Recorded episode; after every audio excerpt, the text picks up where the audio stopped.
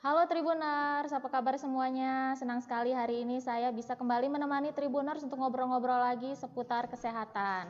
Nah, hari ini yang bakal kita bahas adalah perbedaan antara penyakit tipes dengan penyakit tipus. Pasti Tribuners ada yang bingung kan? Sama saya juga bingung sebenarnya. Waktu pertama kali mendengar dua penyakit ini, karena sebelumnya saya pikir dan mungkin beberapa Tribuners pikir uh, tipes dengan tipus ini adalah penyakit yang berbeda pada eh penyakit yang sama. Padahal sebenarnya keduanya ini adalah penyakit yang berbeda. Nah, e, untuk membahas mengenai perbedaan kedua penyakit ini, kita sudah terhubung dengan Ketua Ikatan Dokter Indonesia e, wilayah Bandar Lampung, Dr. Aditya. Halo, Dok. Iya, Dok. Halo, Dok. Apa kabar, Dok? Iya, sehat. Baik. Uh, Lagi di mana ini, Dok? Masih di kantor. Oh.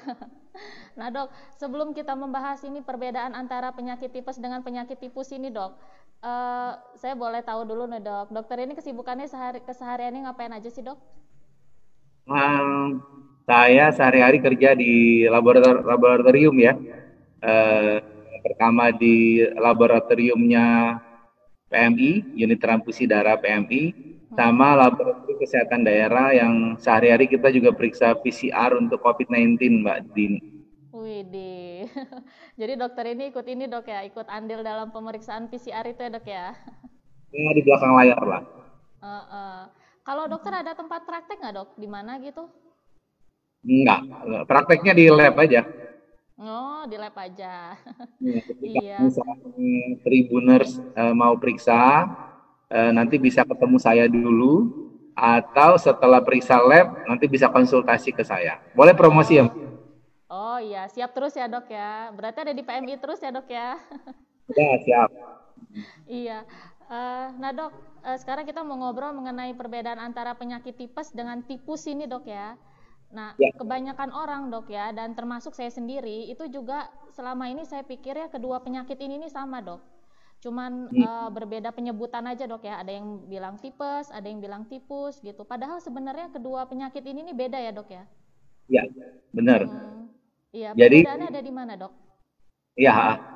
Uh, awalnya juga saya waktu pertama kali disebutin ya pikir mirip ya. Tapi oh maksudnya tipes sama tipus gitu ya. Mm-hmm. Sama us gitu. Jadi kalau tipes itu yang biasa kita sudah kenal.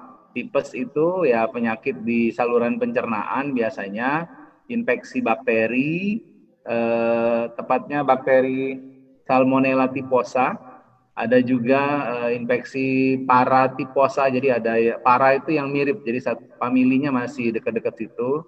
Tapi uh, spesifik dia menyerang uh, di daerah saluran pencernaan. Biasanya pasiennya itu demam mual muntah bisa diare gitu ya kemudian juga kalau nggak uh, cepat diobatin yang berbahaya kalau sampai saluran pencernaan lebih tepatnya ususnya itu Eh, bisa perforasi, jadi bisa jebol gitu karena uh, Salmonella typhosa itu mengeluarkan racun, ya, uh, namanya toksin.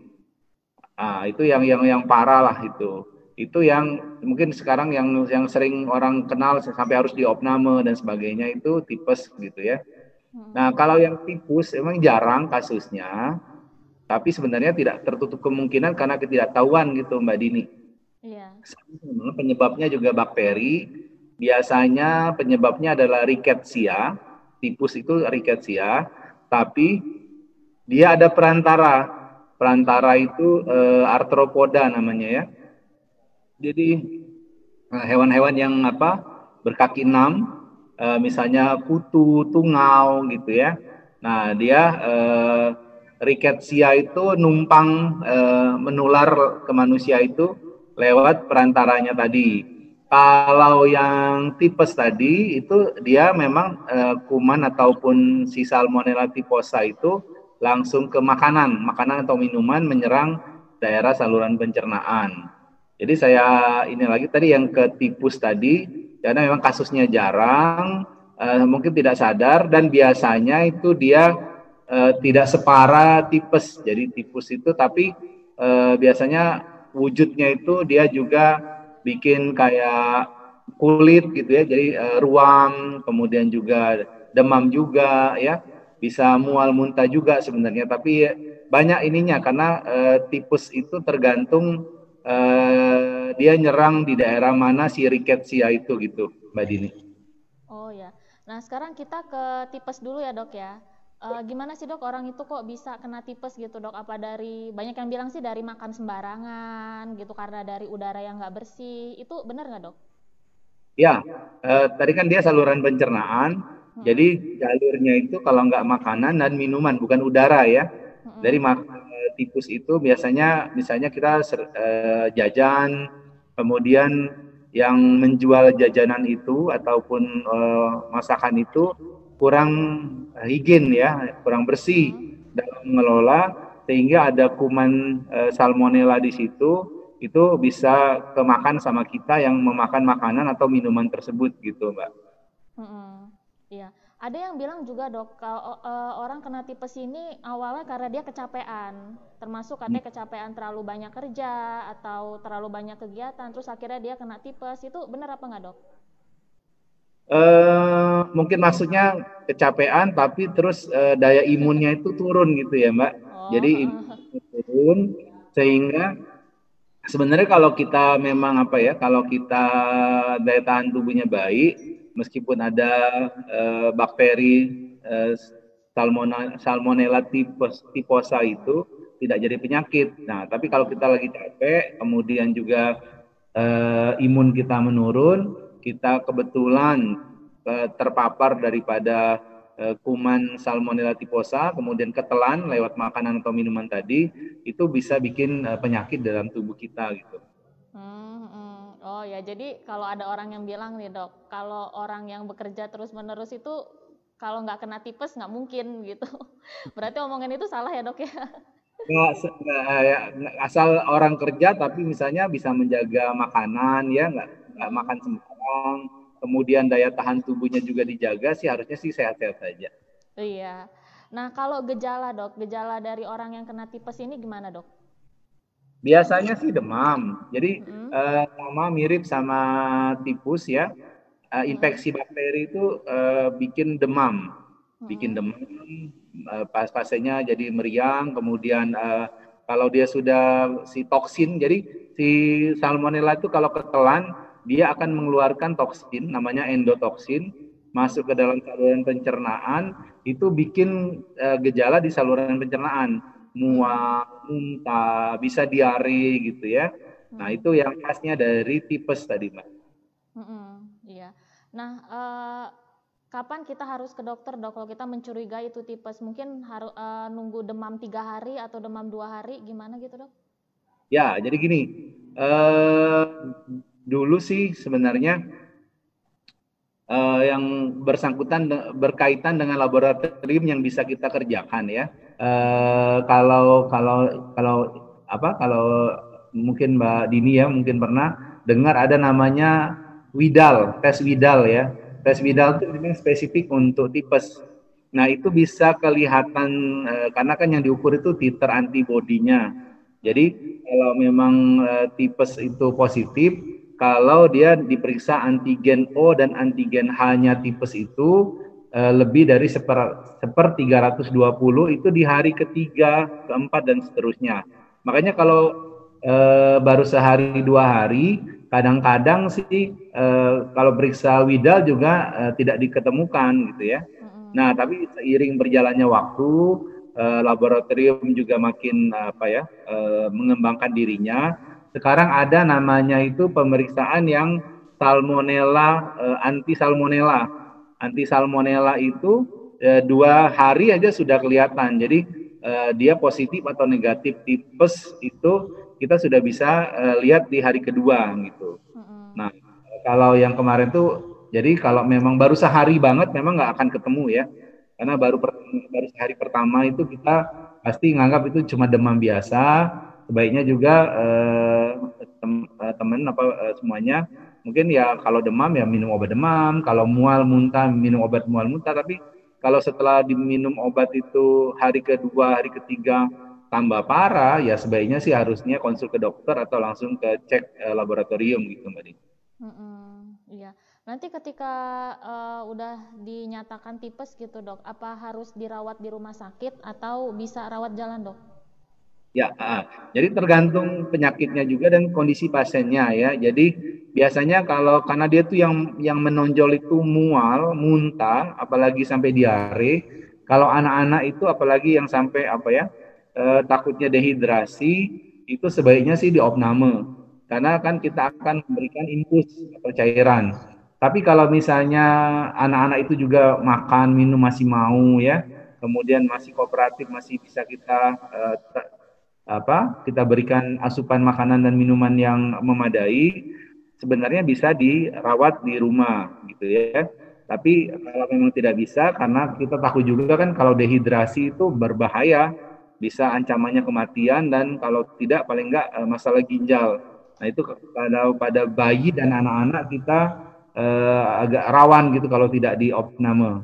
Nah kalau orang dewasa eh, kalau tidak ada tanda-tanda dehidrasi meskipun mual, muntah, kita bisa misalnya e, berikan obat, obat mual, obat muntah, kemudian kita juga bisa berikan anti e, salmonella typhosa, seharusnya bisa dirawat di rumah. Nah, kalau memang e, demamnya tinggi sekali, kemudian juga ada tanda-tanda yang saya bilang tadi ya, yang kita takut tadi tipes itu kan bikin perforasi atau ususnya jadi e, bocor gitu Nah, itu kan kelihatan panas tinggi, kemudian kita pegang perutnya ada nyeri tekan, itu juga kita harus opname karena kita akan memantau apa perlu tindakan bedah atau tidak gitu loh. Jadi tergantung sekali Mbak Dini eh, kondisi pasien. Iya. Nah, uh, setelah diobati ini kan uh, pasien ini kan bisa sembuh, bisa sembuh total ya, Dok ya? Jadi gini, uh, jeleknya si Salmonella typhosa itu kan dia mengeluarkan toksin. Mm-hmm. Nah, toksin itu akan apa ya, mengendap dalam usus si pasien. Kalau kita periksa itu, kalau kita periksa anti salmonella itu kadang-kadang sampai berbulan-bulan sih benar-benar hilang. Jadi harus hati-hati. Jadi kalau memang kalaupun sudah sembuh gitu, kita tetap uh, acarankan. Tadi oh ya saya lupa bahwa Eh, orang-orang uh, kena tipes itu kan juga harus dijaga makanannya ya, terutama makan itu jangan yang keras, jangan pedas, jangan asam gitu ya. Perbanyak uh, konsumsi makanan-makanan yang lembut gitu ya. Nah, kalau misalnya meskipun sudah sembuh, sudah dikasih obat, itu ada kemungkinan karena toksinnya itu benar. Jadi si salmonella itu kan mengeluarkan toksinnya itu masih nempel di usus kita sampai waktu yang lumayan ada pernah buku bilang sampai tiga bulan, ada dua bulan, ada sebulan. Jadi orang-orang yang tipes itu harus tetap lebih hati-hati, lebih aware tentang makanan yang akan dikonsumsi gitu. Hmm, iya. Oh berarti benar ya dok ya kalau kata orang kalau udah tipes itu setelah sembuh nanti ada kemungkinan dia akan kambuh lagi ya dok ya. Hmm. Kalau kita nggak hati-hati bisa kena serangan kedua istilahnya. Hmm, serangan kedua.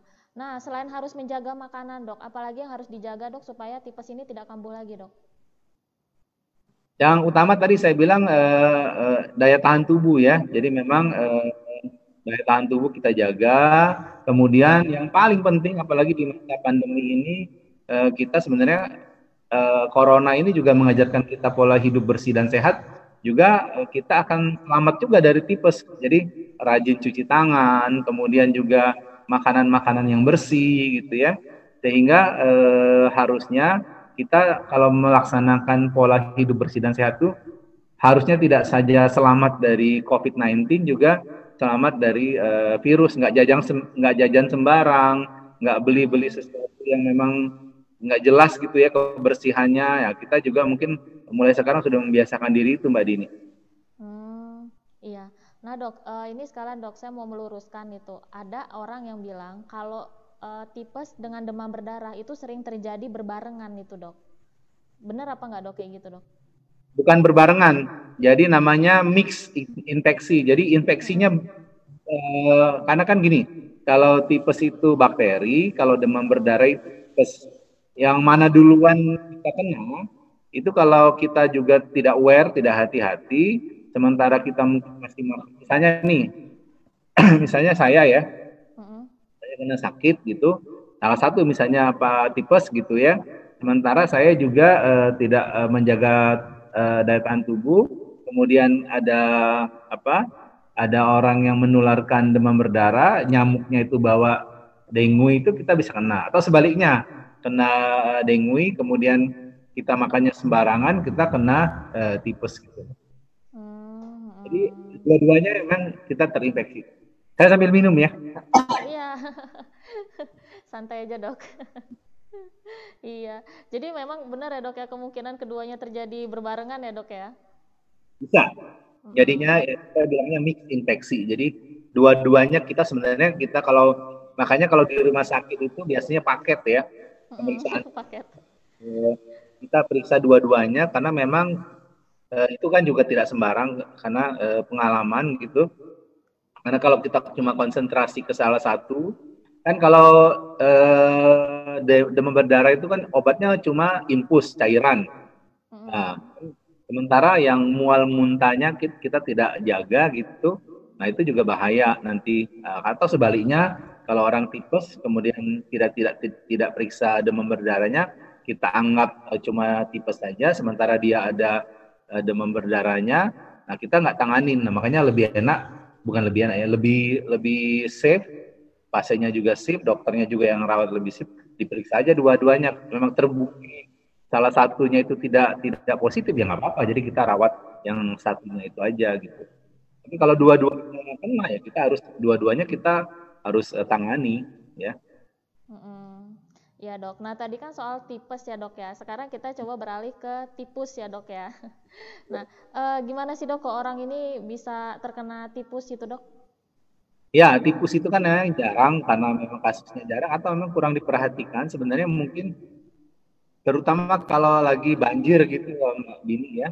Kalau lagi banjir, kemudian apa eh, kita kurang menjaga kebersihan, kemudian ada putu, ada tungau ya yang menempel di kulit kita, kemudian di dalam tubuh putu ada tungau itu ada riketsianya yang penyebab tipus itu, kemudian eh, ke kita, nah kita juga bisa kena awalnya mirip sama tipes terlalu panas ya.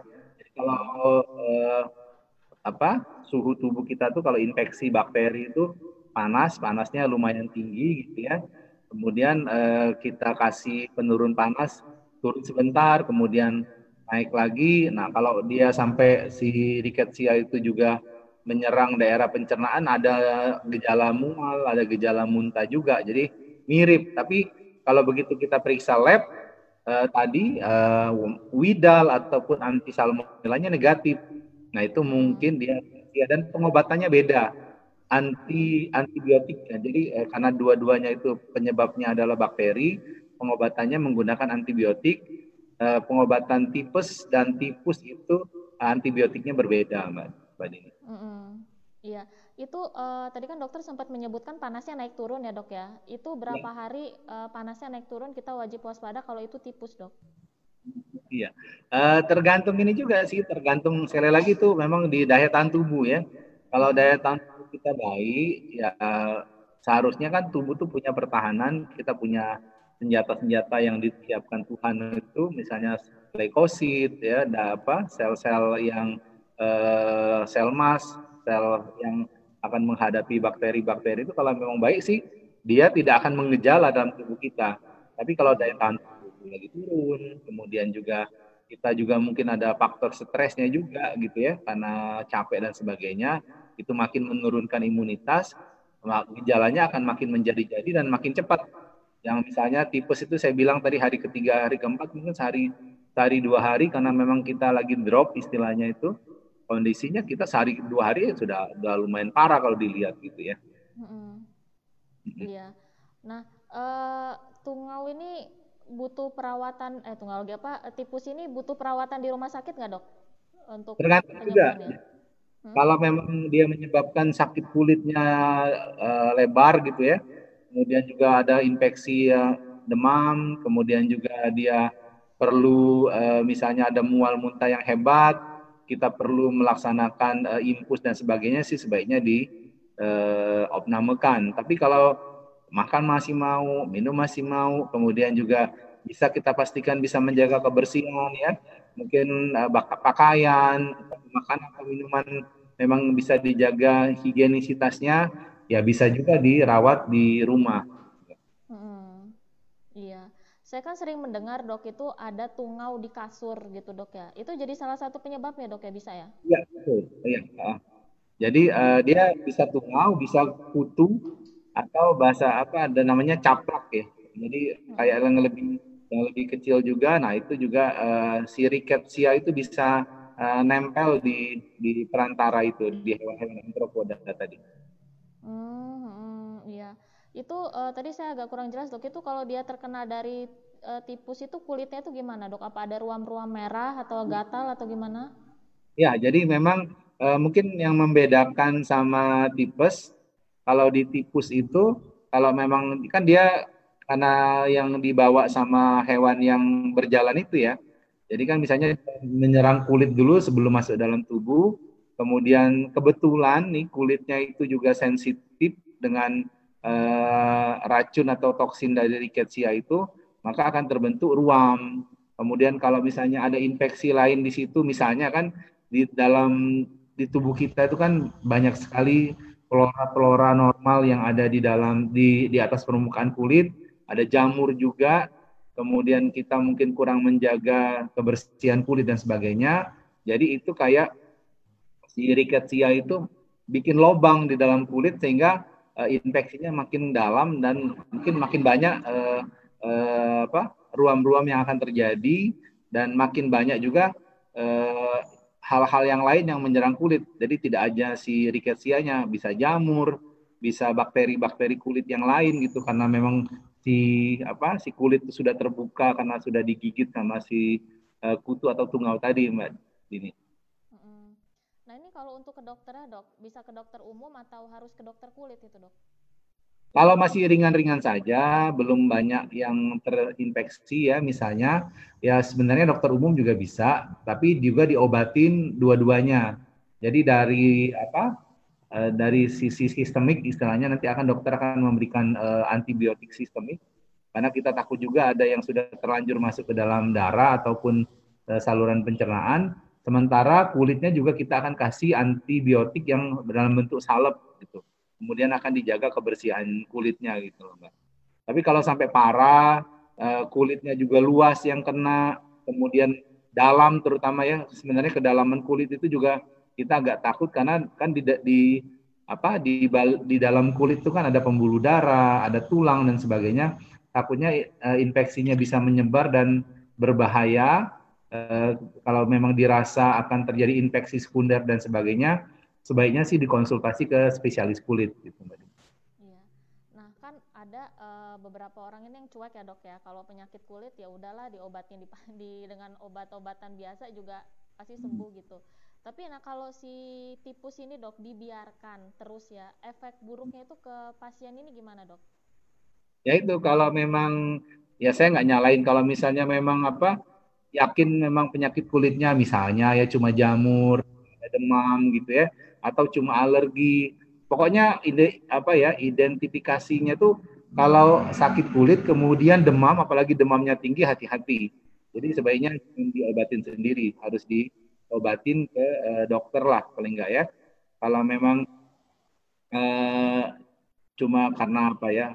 Maaf misalnya karena pan, panu gitu ya, karena jamur karena alergi ya nggak nggak apa-apa. Kita bisa beli obat-obat warung ataupun obat-obat yang ada di apotik.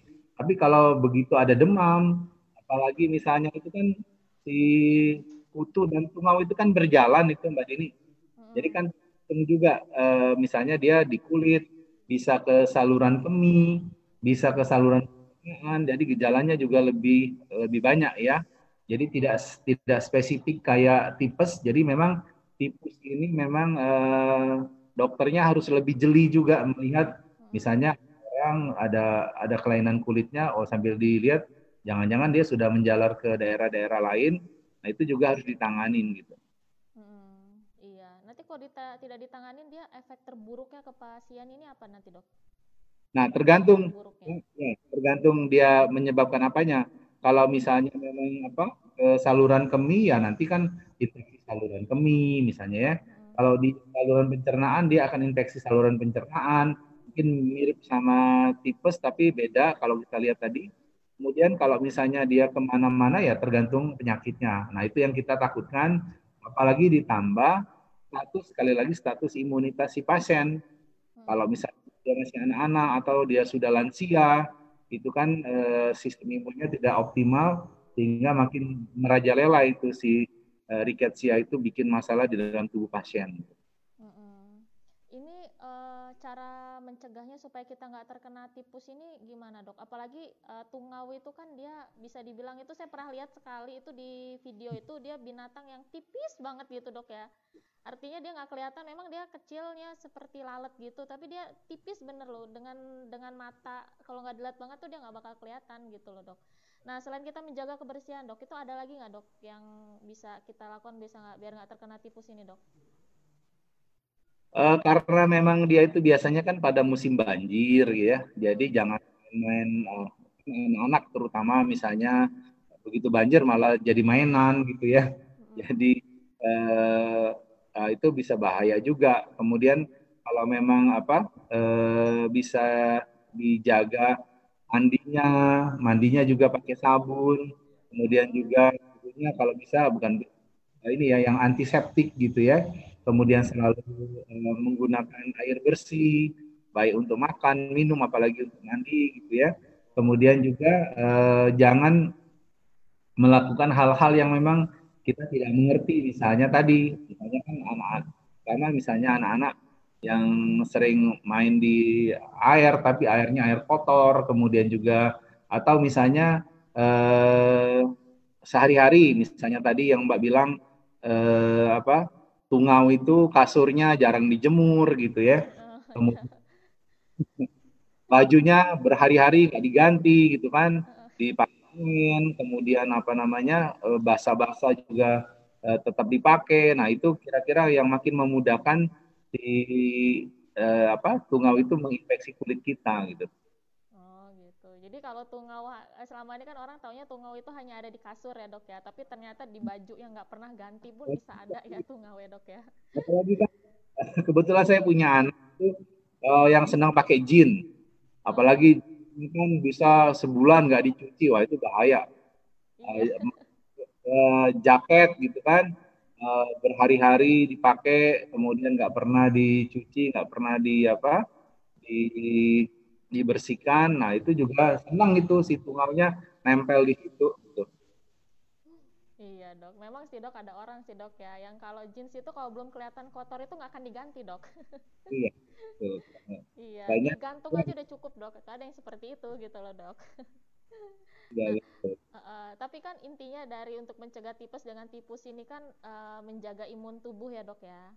Nah, nah ini dok terakhir dok, gimana sih dok supaya imun tubuh kita ini tetap kuat dok, gitu biar nggak terkena tipes, tipus dan bisa juga bisa mencegah biar nggak terkena covid ini dok? Uh, saya senangnya membaginya dua, uh, usaha lahir sama usaha batin. Mm -hmm. Lahir itu ya dengan makan bergizi ya, kemudian eh, olahraga, cukup istirahat itu semua deh sudah hafal. Kemudian batinnya juga disenangkan, gembira, eh, jangan stres gitu ya. Eh, banyak banyak eh, mencari kegiatan-kegiatan positif itu juga akan membangkitkan imunitas kita. Jadi eh, harus dua-duanya deh. Jadi secara lahir, secara batin, kemudian juga jangan melakukan hal-hal yang sebenarnya tidak perlu atau konyol. Misalnya tadi kan pakai uh, baju bisa berhari-hari pakai jaket berbulan-bulan nggak dicuci gitu kan. Sebenarnya apa mau dibanggakan tapi itu kan sesuatu yang malah membahayakan kalau tidak hati-hati gitu loh mbak Dini. Iya, baik dok, gitu aja dok ya. Terima kasih banyak ya dok ya atas waktunya dok ya. Iya, makasih banyak loh dok. Padahal kita belum pernah ketemu, tapi dokter sudah bersedia bertemu virtual dengan saya dok. Nanti lain kali saya main ke PNI ya dok ya. ya. Ditunggu ya. Iya dok, pasti ke sana dok. Dekat kok dok dari Tribun. ya. iya. Nah, Tribuners itu tadi obrolan kita dengan Dokter Aditya. ya semoga apa obrolan tadi bisa memberikan informasi ya, memberikan informasi kalau selama ini ternyata tipes dengan tipus itu adalah penyakit yang berbeda. Nah, itu tadi obrolannya. Saksikan live saya besok dengan makeup artis di